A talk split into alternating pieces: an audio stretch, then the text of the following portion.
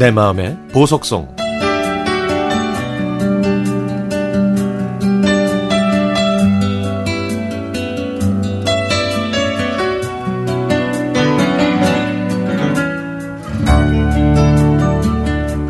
이맘때면 아스라에 떠오르는 인연이 있습니다. 제가 다녔던 초등학교는 4학년부터는 남자 학생과 여자 학생을 분리했기 때문에 저는 어렸을 때부터 여학생들과 얘기할 기회가 많지 않았습니다. 그 후에는 남중과 남고 그리고 공대까지 다녔으니까 제 성장 과정이 대충 보이죠? 예상하신 대로 저는 여학생들과 얘기 한 번 못 해본 쑥맥이었습니다. 그랬던 제가 그녀를 처음 봤던 건 고등학교 2학년 겨울방학 때였습니다. 친구와 거리를 걷고 있는데 옆에 교복을 입은 예쁜 여학생이 지나가고 있었는데 저에게는 그 모습이 정말 아름다워 보였습니다.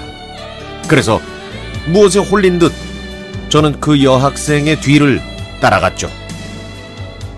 그런데 같이 있던 제 친구가 그 여학생이 자기 초등학교 동창 같다고 하길래 친구 집에 가서 초등학교 졸업 앨범을 뒤진 끝에 결국 그 여학생을 찾아냈습니다.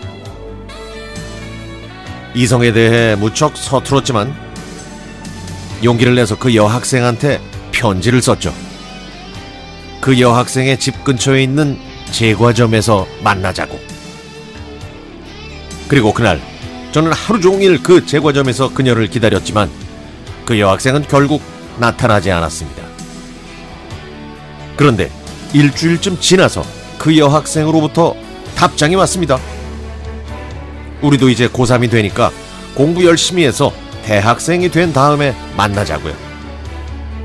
그래서 저는 다시 편지를 보내서 그러자고 했습니다. 저희는 그 중간에도 틈틈이 편지를 주고받았는데요. 편지에 무슨 얘기를 썼는지 정확하게 기억이 나진 않지만 주로 음악에 대한 얘기를 많이 나눴던 게 기억납니다. 라디오에서 들었던 팝송에 대해서 많이 얘기했죠. 그 여학생의 편지 내용 중에서 지금도 기억나는 건요. 전주 부문에 나오는 하프 소리 정말 좋다. 그리고 노래 정말 잘하지. 그치? 라는 내용이었죠. 그래서 저도 그 노래를 부른 퀸을 좋아하게 됐습니다. 대학에 입학한 저희는 종로 2가에서 처음 단 둘이 만났습니다. 그리고 1학년 때 학교 축제에도 함께 갔고요. 버스에서도 많은 얘기를 했죠.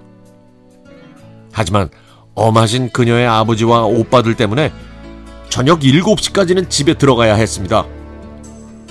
어느 날엔 그녀가 보고 싶어서 늦은 저녁 시간에 그녀의 집 앞에 가서 창문에 작은 돌을 던져서 밖으로 나오라고 신호를 보내기도 했지만 그녀는 한참 후에 나와서 지금 자기 방에 식구들이 다 모여 있으니까 어서 가라고 돌려보낸 적도 있었죠.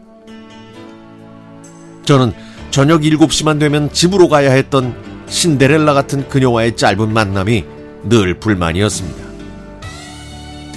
결국 저희는 1학년 겨울부터 만남이 뜸해졌고 이듬해 봄에는 서로 연락을 안 하게 됐습니다. 막 어른이 되려는 남녀의 순수한 만남이라 그런지 아쉬운 인연으로 지금도 남아 있습니다. 그래서 지금도 그녀가 어떻게 지내고 있는지 궁금합니다. 아이에서 어른으로 성장하던 시절의 친구였으니까요. 이 글을 쓰고 있는데요. 옆에 있는 아내가 더 자극적인 얘기 없어? 좀 써봐. 이러면서 집요하게 저를 떠보네요. 그러면 저는 그냥 허허 웃습니다. 그녀와의 소중한 추억이 스며든 노래. 전주에 등장하는 하프 소리가 아름다운 노래를 제 마음속에 있는 보석송으로 신청합니다.